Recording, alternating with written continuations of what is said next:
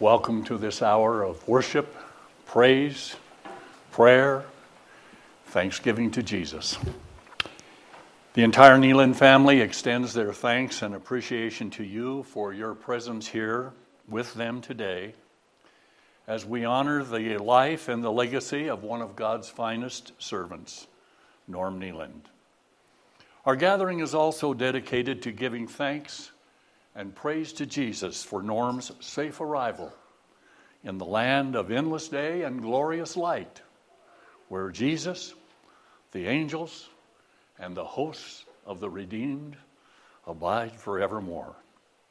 This service is dedicated to recalling and remembering the years of faithful service of Norm to his family and to his Lord, that he loved and served wholeheartedly his entire life.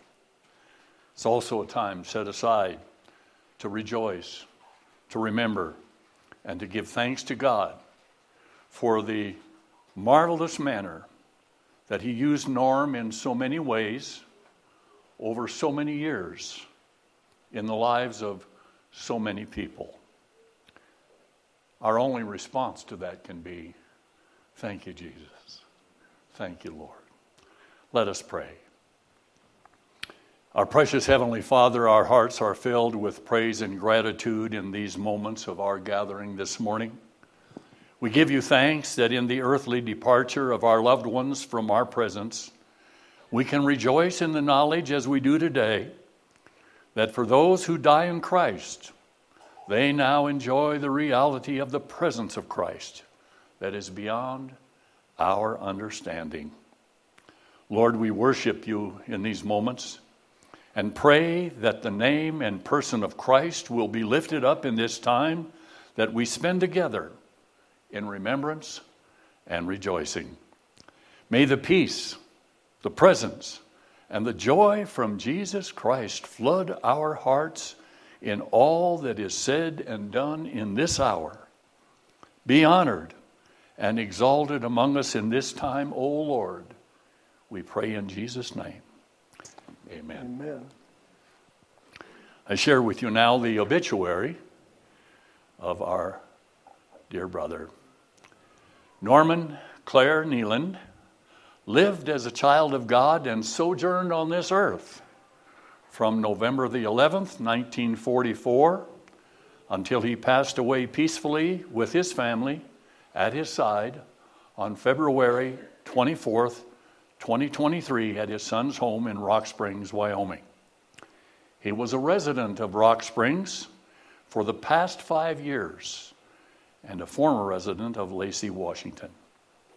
Norm was born November the 11th, 1944, in Clovis, California, the son of Joel Myron Neeland and Kate Florence Smollen Neeland. He attended schools in Auberry, California, and was a 1962 graduate of Sierra Joint Union High School. Mr. Neeland attended Westmont City College and Western Baptist Bible College. He enlisted in the Marines from 1966 to 1970 and was a surface to air missile trainer during Vietnam. He married Maren Gail Nelson Hunter July 9th, 1965, in Fresno, California they had two children in Carpinteria, California, and enjoyed raising a family in sunny California. Mr. Neeland worked at Carpinteria Summerland Fire Department as a firefighter for 24 years and retired on November the 11th, 1996, as a battalion chief. Following his retirement, he became administrative pastor at the East Side Four Square Church in Bothell, Washington. After retiring a second time, they moved to Lacey, Washington. And eventually, they moved in with their son and family in Rock Springs, Wyoming, where they have enjoyed five years of wondrous adventures here with family in Wyoming. He attended Rock Springs Evangelical Free Church his faith in Christ was paramount, paramount, and Norm's top priority in life was to serve the Lord at all times. He enjoyed biking, hunting, gardening, fishing, indoor rowing, nutrition, and cooking. He was a gentleman of few words, but each word was gold. His favorite way of loving his family was by making them chef styled meals and telling them stories of his childhood.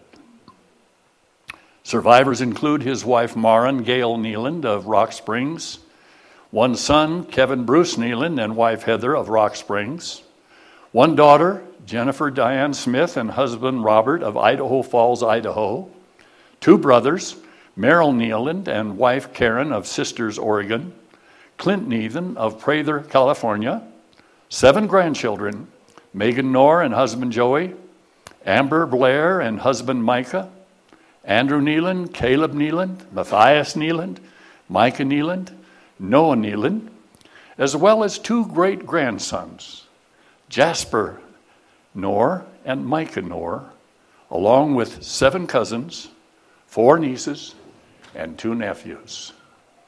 He was preceded in death by his parents, Joel Myron Neeland, and his wife, Kate, and a sister in law, Judy Neeland. Should you desire to make a memorial gift in Norm's memory, you may designate your gift to the Firefighters for Christ in Laguna Hills, California. May God bless and enrich our lives through the life and memory of this man of God, Norm Neeland.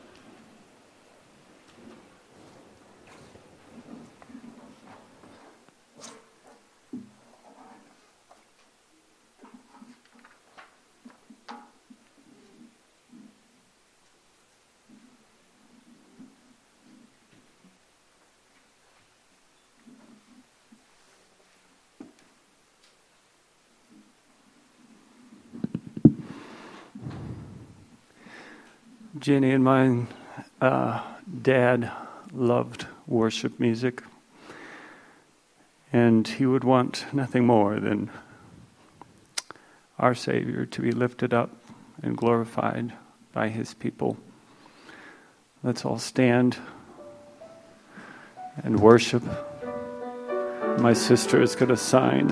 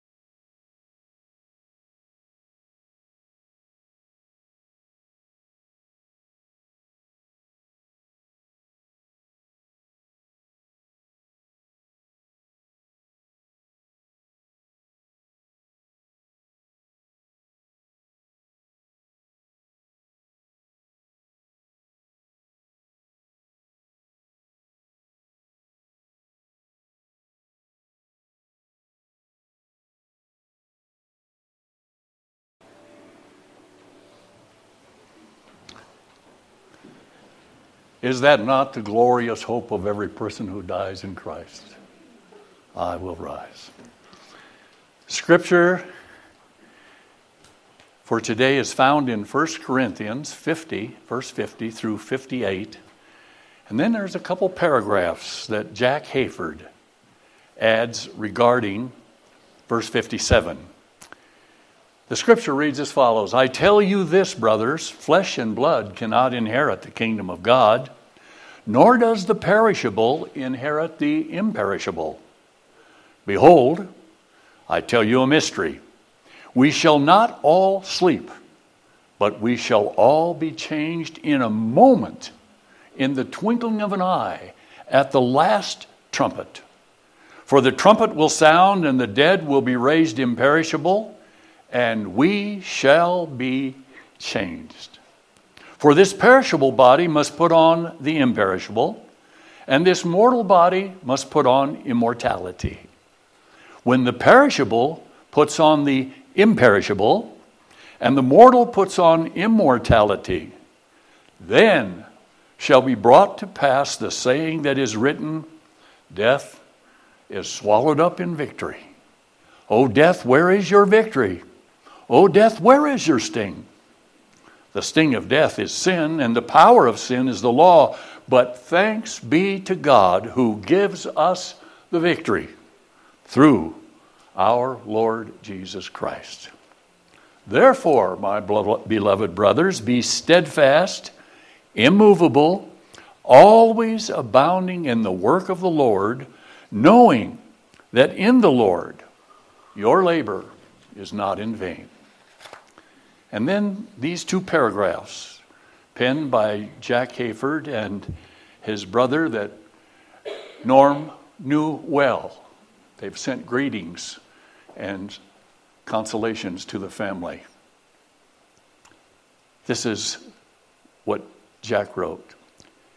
On verse 57, 1 Corinthians 15, but thanks be to God who gives us the victory through our Lord Jesus Christ. And he penned these words there is a final victory for all of us in Jesus Christ. This victory will cheat the ultimate force that terrifies man and will be registered in cemeteries all over the world. This victory will be so total and will happen so quickly that nothing can stop it. Death will finally be conquered in the twinkling of an eye. It will all be over. The Lord of life will claim his own. There will be a blast from the last trumpet of heaven, the sound of an eternal coronation for the King of Kings. The resounding ring of this last trumpet will herald the breaking open of the sky, the raising of the dead in Christ, and the final overthrow of the devil's last hope, death itself.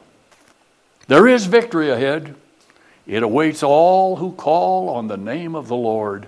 Death is swallowed up in victory. O death, where is your sting? O Hades, where is your victory? For Jesus, the Lord of life, will come, and nothing can stop him. Praise his holy name. May God bless those words to our hearts.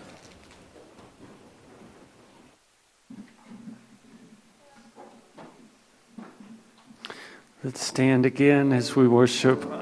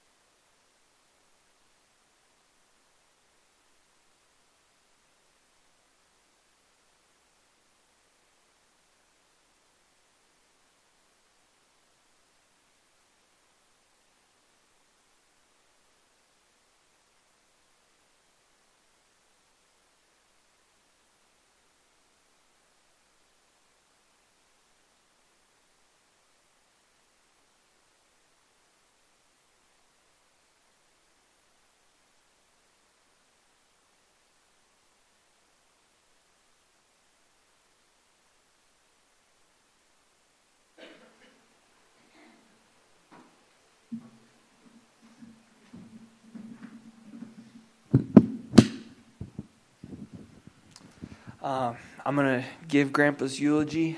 Um, and I just wanted to start out uh, by saying 2 Timothy 2 4. Uh, I have fought the good fight, I have finished the race, I have kept the faith. Now there is in store for me the crown of righteousness, which the Lord, the righteous judge, will award me on that day, not only to me, but also to all who have longed for his appearing. Norm Clare Neeland, my grandpa, was one who fought the good fight and ran the race to win. Um, as we're here today to remember him, I hope that you know my grandpa was one to receive many crowns from Jesus he lived in a way that kept eternity in perspective while also accomplishing much for the kingdom of God. No doubt he is singing his praises with Jesus now. My grandpa Norman Claire Neeland started life in Prather, California, born to Joel and Kate Neeland, and he was the second born of three brothers uh, Clint Neeland being the youngest, and uh, Merrill being the oldest. Uh, he's the middle child. Uh, he lived in the high mountains of California on the Neeland Ranch and spent his early years helping around the ranch, raising sheep and cattle for show and maintaining a trap line. Told me of a time when he would take his 22 long rifle on the school bus, actually, and keep his gun in the back of the classroom. And uh, on his way home, the school bus driver would drop him off early and he'd walk his trap line. Um, and he was sprayed in the face by a skunk, uh, inevitably, one time, and he wasn't allowed in the house for a week. Grandpa was not afraid of the wild side of life.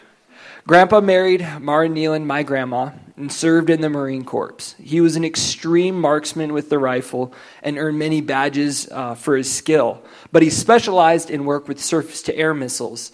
Uh, he was actually, his team received a 100% kill rate. He was that good. Every missile fired hit its target. So they kept him back uh, from going to Vietnam to stay help and help train others. Uh, I thank the Lord that my grandpa was good at what he did. He could have gone to Vietnam and been killed, but he was spared. And so I'm here, right? Uh, after serving in the Marines, Grandpa worked with a friend for a while, flipping houses and working actually on the oil rigs of coastal California. He then became a firefighter in Carpinteria, California, and rose through the ranks to becoming a battalion chief. He was injured and burned in multiple fires, but the Lord spared his life every time as he saved others. A fond memory I have is that he told me he would go and confiscate illegal fireworks from people, and then on the 4th of July, he would go set them off in his own backyard. Uh, Grandpa was a good and honest man, but he loved to have some fun. Um, during this time, Grandpa Neeland had two children with his wife Maren, my Aunt Jenny and my dad Kevin.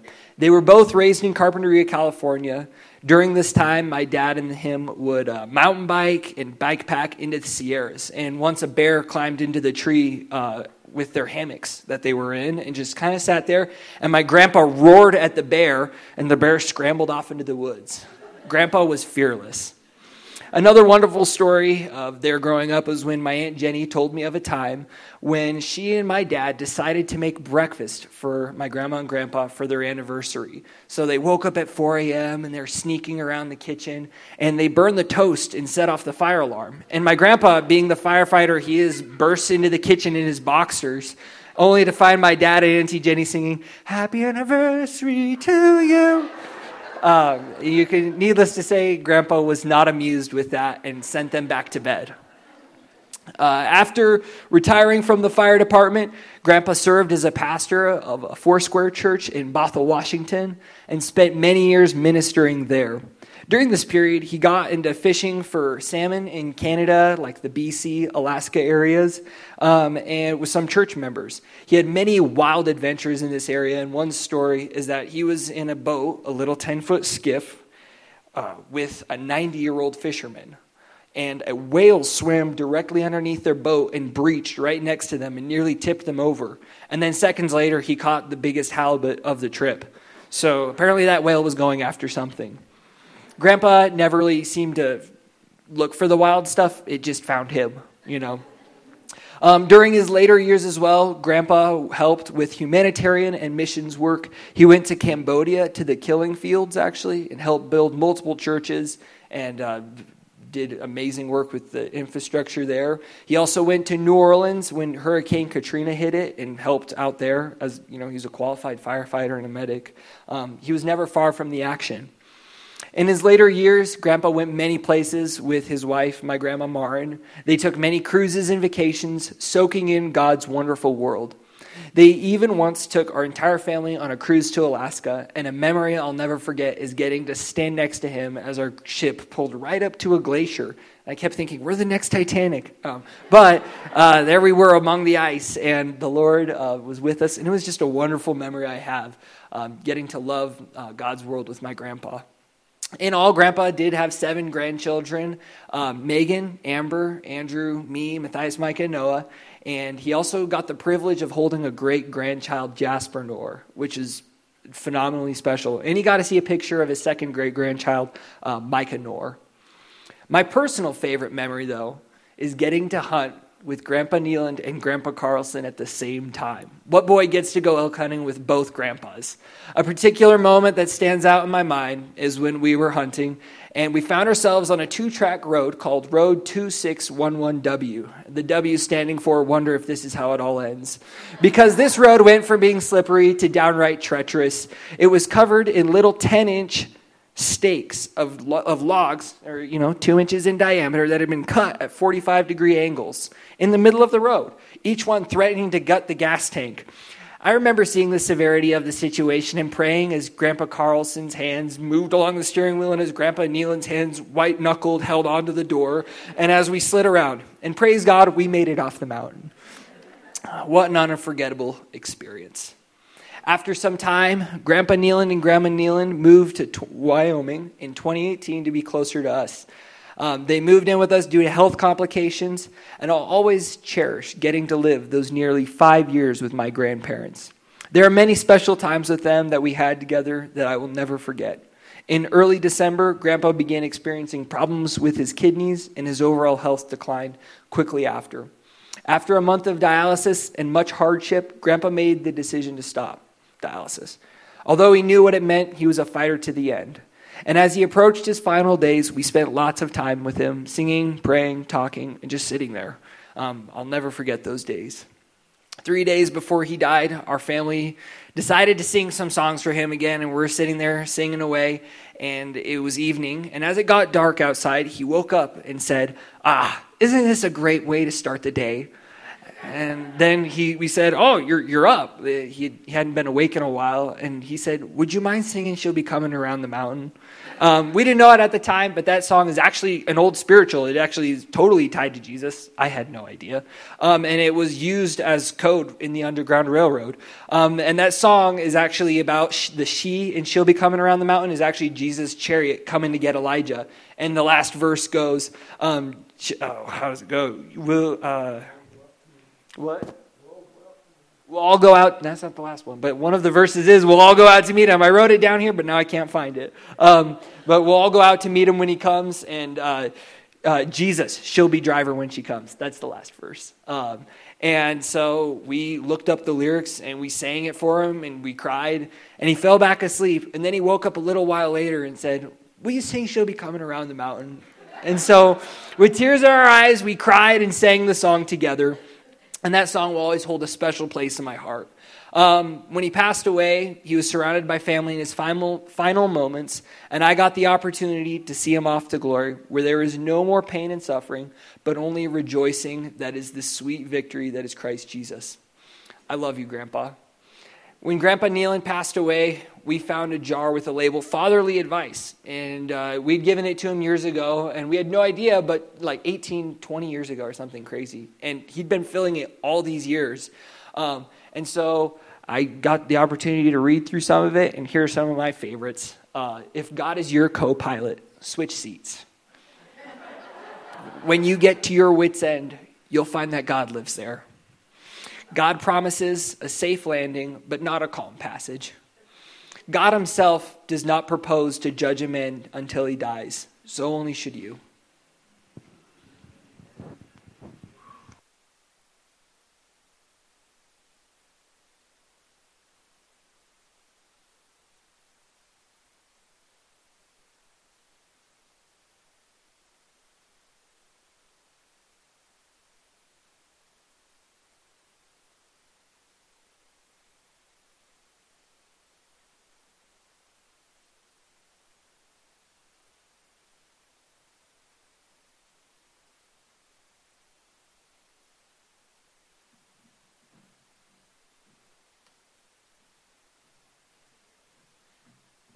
Getting my steps in.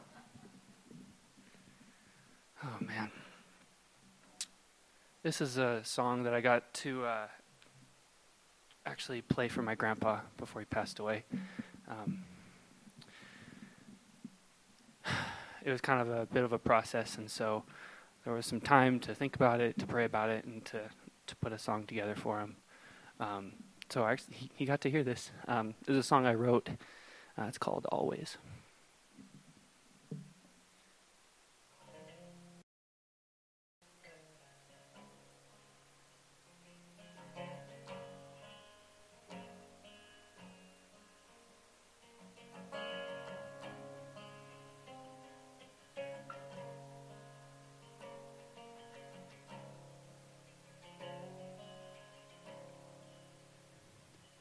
This moment is floating away. So laugh with me one more time. I want to keep this memory inside of me for the rest of my life.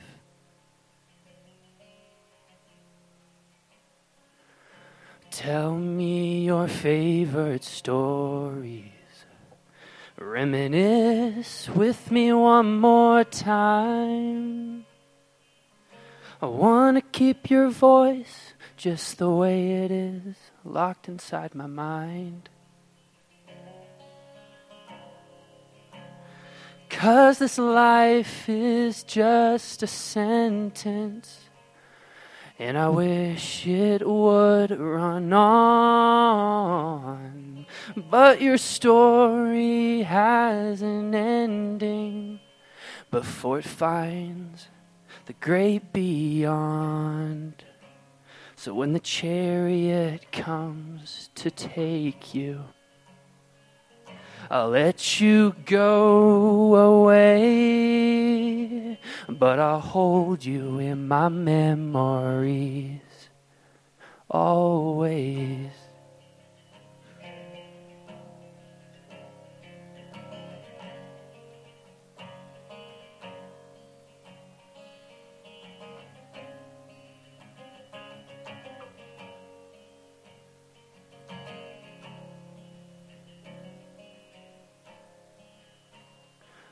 I'll stay until the sun comes around. I'll watch you breathe in and out. Cause I want to keep this memory inside of me for the rest of my life.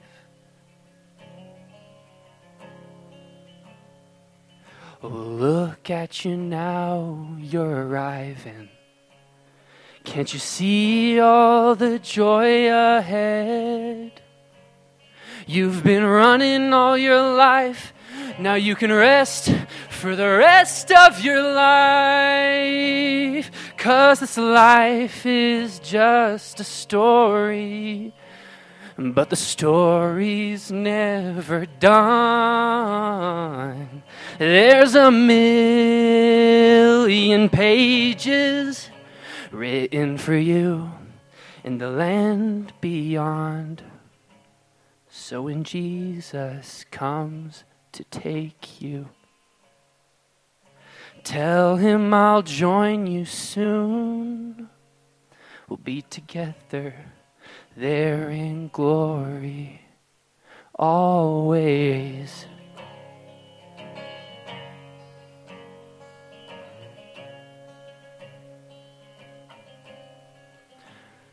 Every earthly moment fades, and we will cry today. But your tears are gone now. You're truly alive, and your smile, oh, your smile will last always.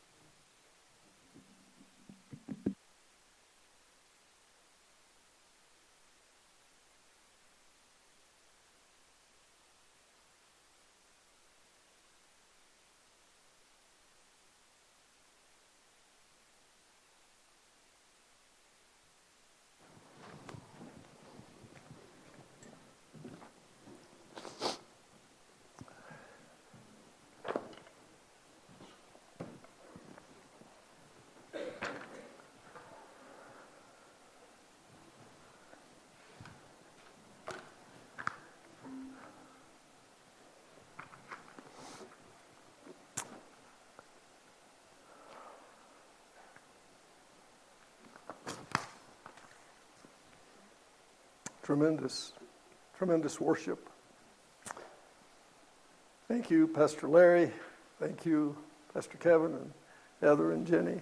Thank you, Caleb. Thank you, Andrew. Thank you all for being here. What an honor it is to honor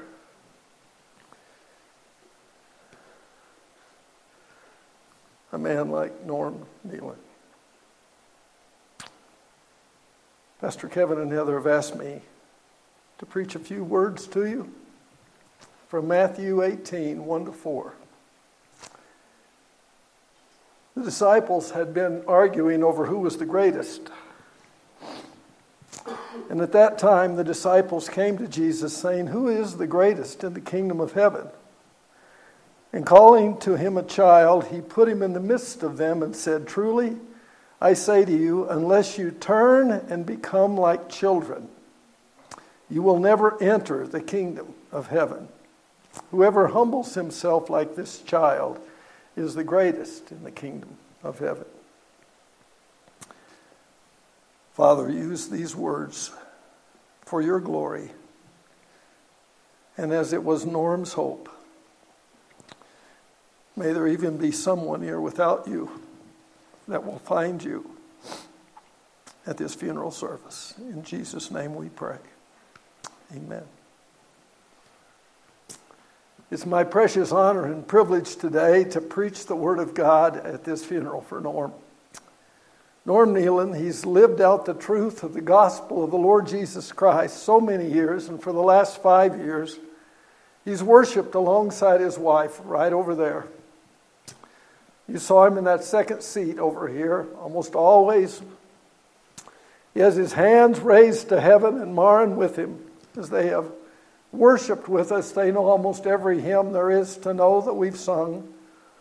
And they sing without even looking at the words. They sing by heart. He can close his eyes and sing. I believe he's singing today, Andrew. Caleb. I believe it had to fill Norm's heart with joy to see his son, Pastor Kevin and Heather, Andrew, Caleb, Matthias, Micah, Noah, all participating in worship. Involved on guitars, drums, piano, singing, helping to run the soundboard. Norm and Maren truly have passed on a legacy of musical gifts and talent. To you, Pastor Kevin, to you, Jenny, and gifts and talents that live on in their grandchildren. A week ago, Wednesday, I traveled out to the Neeland home south of town in Arrowhead Springs, where Norm and Maren have lived for the last five years. And as you know, you may remember we had a blinding blizzard. I wanted to see Norm one more time, and I didn't know if I was going to make it out there. I knew he was slipping away in and out of a partial coma and coming out again. Pastor Kevin and Heather took me back into his bedroom. They had one section of the house that was their own. We went back there, and I spoke with Norm. We talked for just a short while. I prayed with him. I thanked God for this man of God. And when I finished praying, Norm thanked me for being a man of God, for what I do, and then he prayed, but much longer than me. It was a long, touching prayer. I was amazed at how he mustered up strength to pray for me. When I left his bedside, I went to the other part of the house and into the kitchen. And there I listened to Andrew, Caleb, Matthias, Micah, Noah, and Heather as they kind of gave me the rundown of how bad things were and how close he was to going home. And so we kind of circled the wagons and got in a circle. And Andrew told me that in all of his life, this time, this vigil that you've kept, this dying vigil, has so imprinted your life. You said it's been the most important thing that's ever happened in my life so far. You said it imprinted you and showed you life from its start to its finish. So we prayed together, and as we prayed together, we prayed for Grandpa as he was valiantly fighting to stay alive for his wife and the family that he loved. He fought right to the end. But as we were praying and talking about not only Norm but Maren, Norm, you know, gave his life to stay alive for Maren. He lived to love her. He cooked for her, he cared for her, he calmed her in the storms of life. She too was going through hard things. And she's moved into Deer Trail. But as we were praying, Pastor Kevin walked back into the kitchen. And he, when he walked back into the kitchen, he had this book. You may know about this book, Clint. It's a book called The Word, Worship, and the Work Week, a Monday to Friday devotional on every chapter of the New Testament. William Blocker, who signed it for you, Clint, said, Clint, may God bless your vision and all you do in the name of Christ. Bill Blocker, Psalm 90, verse 17. And I was going to go after we prayed, but I told Pastor Kevin, I said, I want to go back and thank him for the book because he had said to Kevin, he says, there, There's a card over there. There's a card. And he looked for the card, and then he says, Do you mean this book? Yeah, the book. And so he brought the book to me, and I went back in. And I thanked him. I thanked him for the book.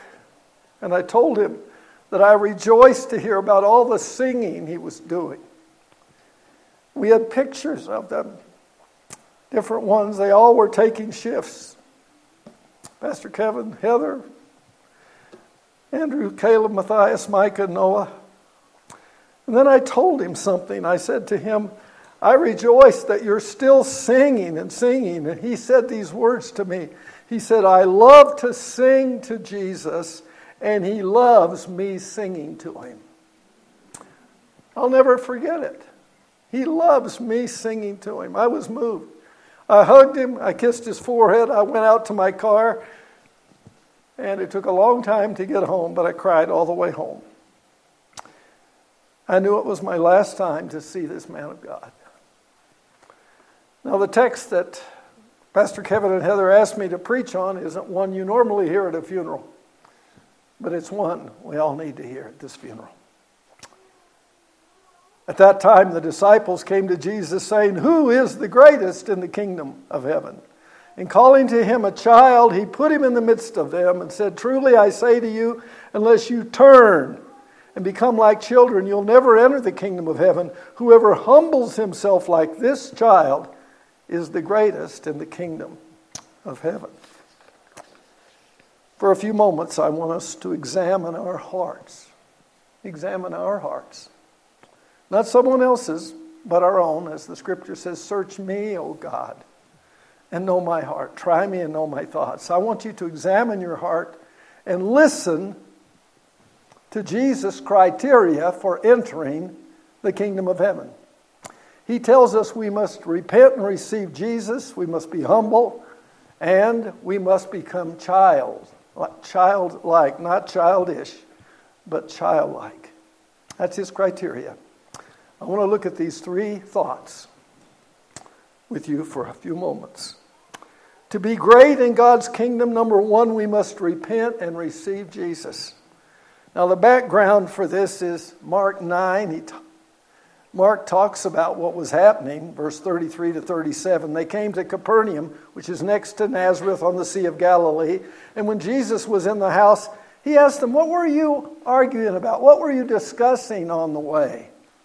But they kept silent because on the way they had been arguing about who was the greatest. And Jesus sat down and called the twelve, and he said to them, If anyone would be first, he must be last of all and servant of all. And he took a child and put him in the midst of them, and taking him in his arms, he said to them, Whoever receives one such child in my name receives me, and whoever receives me receives not me, but him who sent me. And in Matthew 18 2, my text, it says, Truly I say to you, unless you turn and become like children, you'll never enter the kingdom of heaven. The word Jesus used for turn is a strong word. It's strepho. It means to turn around. It's a 180. To reverse directions, to be converted.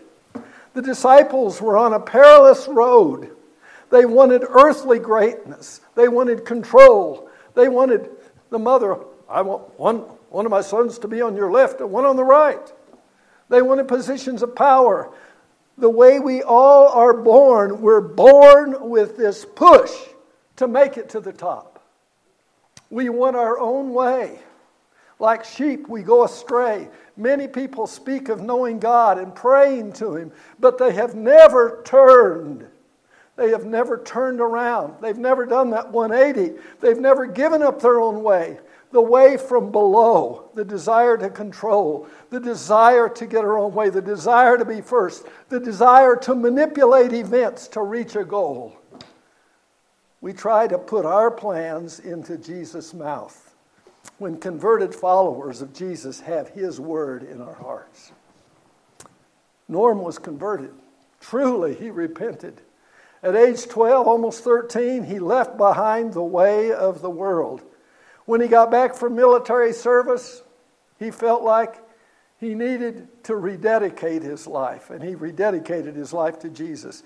He turned from pride and prestige and pomp and pleasure and personal ambition to follow Jesus. He truly, strepho, he truly repented.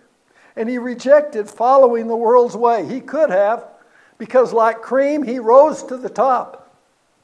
He was a hero for his family and his grandchildren. He was a Marine, a battalion chief firefighter, administrative pastor for 15 years with Dr. Jim Hayford in Bothell, Washington. But if you knew him, you'd have never known it. He wouldn't tell you unless you almost drug it out of him. He never bragged about his achievements. He quietly and strongly showed the kindness of God as a faithful husband, a loving father, and grandfather and great grandfather. The way of the world is to push others aside, to surge to our goals. But even in Norm's hard fought battle with kidney failure and heart failure, it was evident he had turned from the way of the world. He had repented of following the controlling ways of the world, and he had not only repented, but received Jesus. Mark 9:37 says, "Whoever receives one such child in my name receives me, and whoever receives me receives me, not me, but him who sent me." Norm quietly showed to us all the beauty of Jesus. He turned and he kept turning from the world all his life. There was no turning back. There was never a doubt in anyone's mind whose side Norm was on. Secondly, to be great, we not only have to repent and receive Jesus, we must be humble. Matthew 18, 3 and 4 tells us, Truly I say to you, unless you turn, repent, and become like children, you'll never enter the kingdom of heaven. Whoever humbles himself like this child is the greatest in the kingdom of heaven. Jesus wasn't talking about becoming childish, but childlike. Children are humble. I love little Jasper. What a sweetheart. What a sweetheart he is. We hold out our hands to them, we clap our hands, they come running to our arms. They long to be held, they long to be loved, they long to be accepted and to love us back, they long to be forgiven when they fail, they long to be taught, they long to belong. Those like Norm who really come to Jesus drop their proud defenses and run to him for salvation. They run to his arms. Back in the fourth century, Augustine, the great Christian of the fourth century, he was asked the question What are the most important things about the Christian life? And he said, There are three. There are three. Now I quote him. Number one, humility. Number two, humility. Number three, humility. There's nothing more important than that. And Norm was a model of humility. Oh, yes, he had many stories. You heard them. Stories about trapping for furs, training in the military, firing surface to air missiles, fighting brush fires on the California coast. But in all those stories, Jesus was at the center. Jesus got the glory. And yes, Caleb, I remember, as you and Andrew both remember, being at the Elk Mountain cabins, going hunting, what days those were. We never got our game. In fact, we finally got to where we had fresh track, fresh droppings. We knew we were on them. And here came some dogs. Some lion hunters had come to the same area. And they got on a trail and were barking treed way down the river from us. We hoped that they were successful. All of us were cold. We smiled and we walked back to the truck on the last day. We realized we weren't going to get any elk, but we realized the joy of being together. Augustus Toplady, the writer of the song Rock of Ages, wrote about humility, humility in a true believer. If he would have known Norm, he would have identified him as one about whom he wrote. Because humility of a believer has no plans to get our own way, to achieve our own goals, but a believer that rests in the will of God. He wrote, Nothing in my hand I bring, simply to thy cross I cling. Naked come to thee for dress, helpless fly to thee for grace. Foul I to the fountain fly. Wash me, Savior, or I die. One thing to watch for when you assess a person's spiritual fitness for ministry is how he or she relates to children. Put a child in the room and you'll find out. This is what Jesus did with his disciples to make his point. He had his 12 come around him and then he asked for a child to come to him. And he put the child in his arms. And what did the disciples do? They rebuked the parents for bringing the child, they rebuked them. Children are a litmus test that exposes the presence of pride in us, the lack of humility, as we want children to be seen and not heard. Jesus tested his disciples by allowing the parents to bring their, to bring their children. We read in Matthew 19, then verse 13 to 15, they brought to him children that he might lay his hands on them and pray. And the disciples rebuked the people, but Jesus said, Suffer or let, allow the little children to come to me, and do not hinder them, for to such belongs the kingdom of heaven. And he laid his hands on them and went away. I want you to know that Norm, if you notice the pictures, was at home with children. Andrew, Caleb, Matthias, Micah, and Noah ministered to him by taking shifts, laying beside him, laying on the bed. Heather, Kevin, all of you. And I have to believe. I can't know all the thoughts of a man, but I have to know how I would have felt. And I would have felt like, in one way, when I would wake up from a semi coma, if I were in that state that he was. To wake up and find one of my own right there beside me, he must have felt, thought he was already in heaven. What a, what a shower of love you gave him. No wonder Dr. Jim Hayford called Norm to be the pastor of administration at the Foursquare Church in Bothell. Why did Norm leave a high paying job as a fire chief in California to go shepherd God's flock in a four square Church in Washington for lesser pay? It was because God's flock there knew he was needed. It was because life for Norm wasn't about money, a top position, or recognition. Norm knew better. He chose the way of weakness, he chose the way of the Lamb.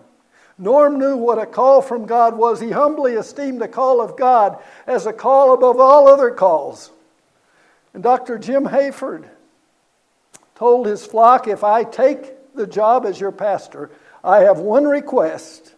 I want you to call Norm Neeland to be our pastor of administration. In a letter sent to Pastor Kevin on Saturday, he wrote to you, Kevin, your father was the most Christ like man I have ever known. What a tribute.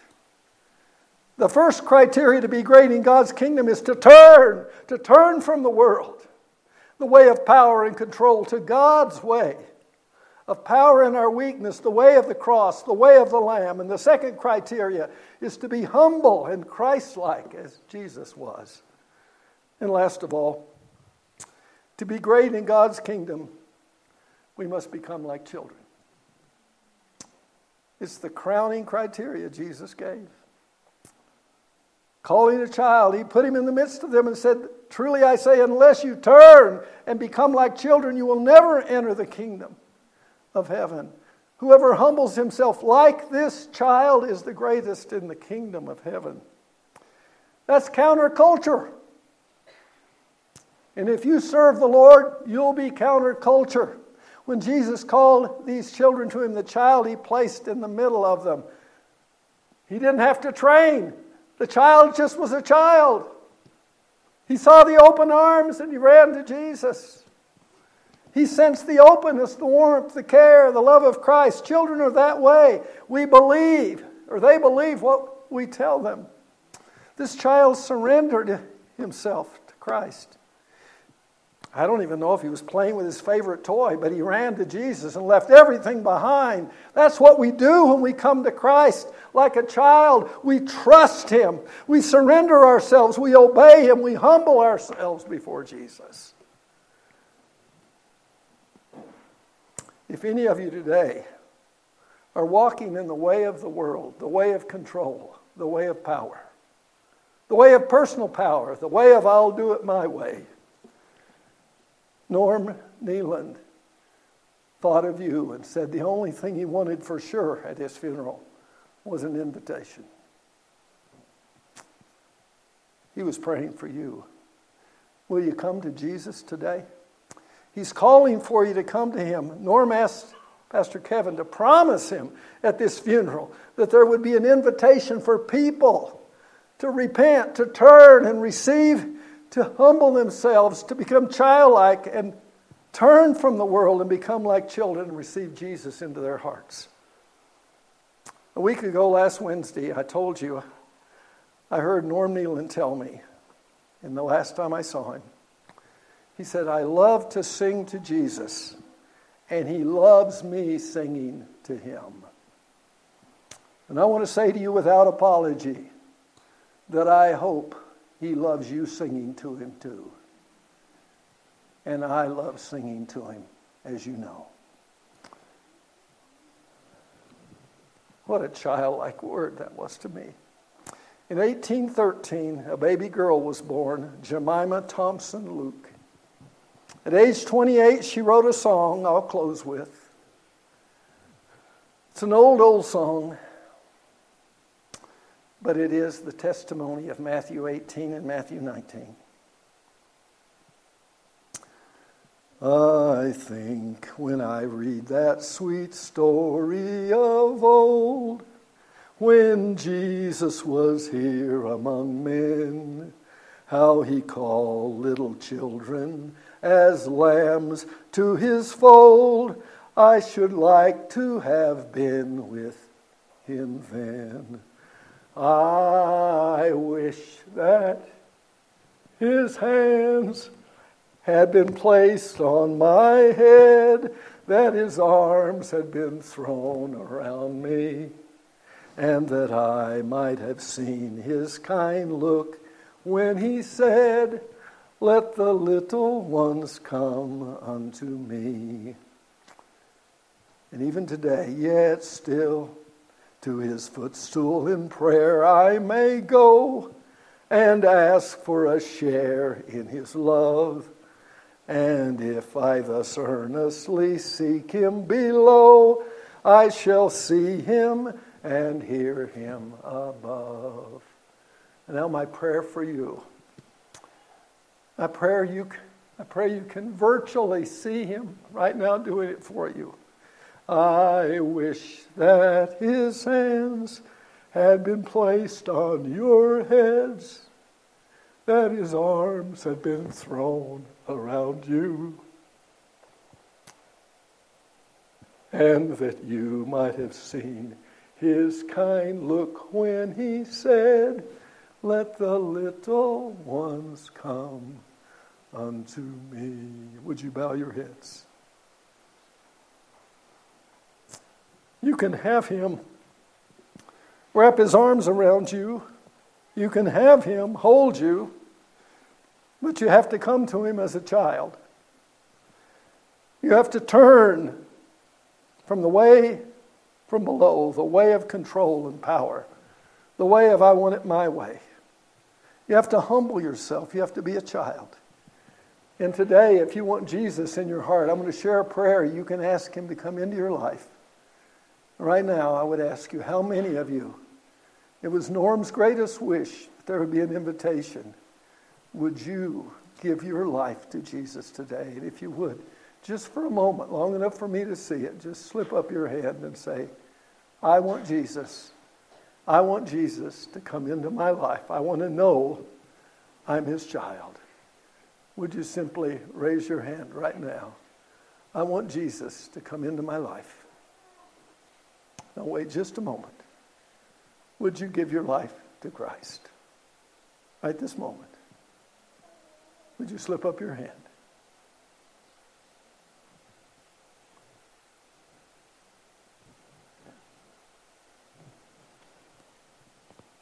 I'm going to pray the prayer. In case you couldn't get up your hand, you can pray the prayer. Dear God, I'm a sinner.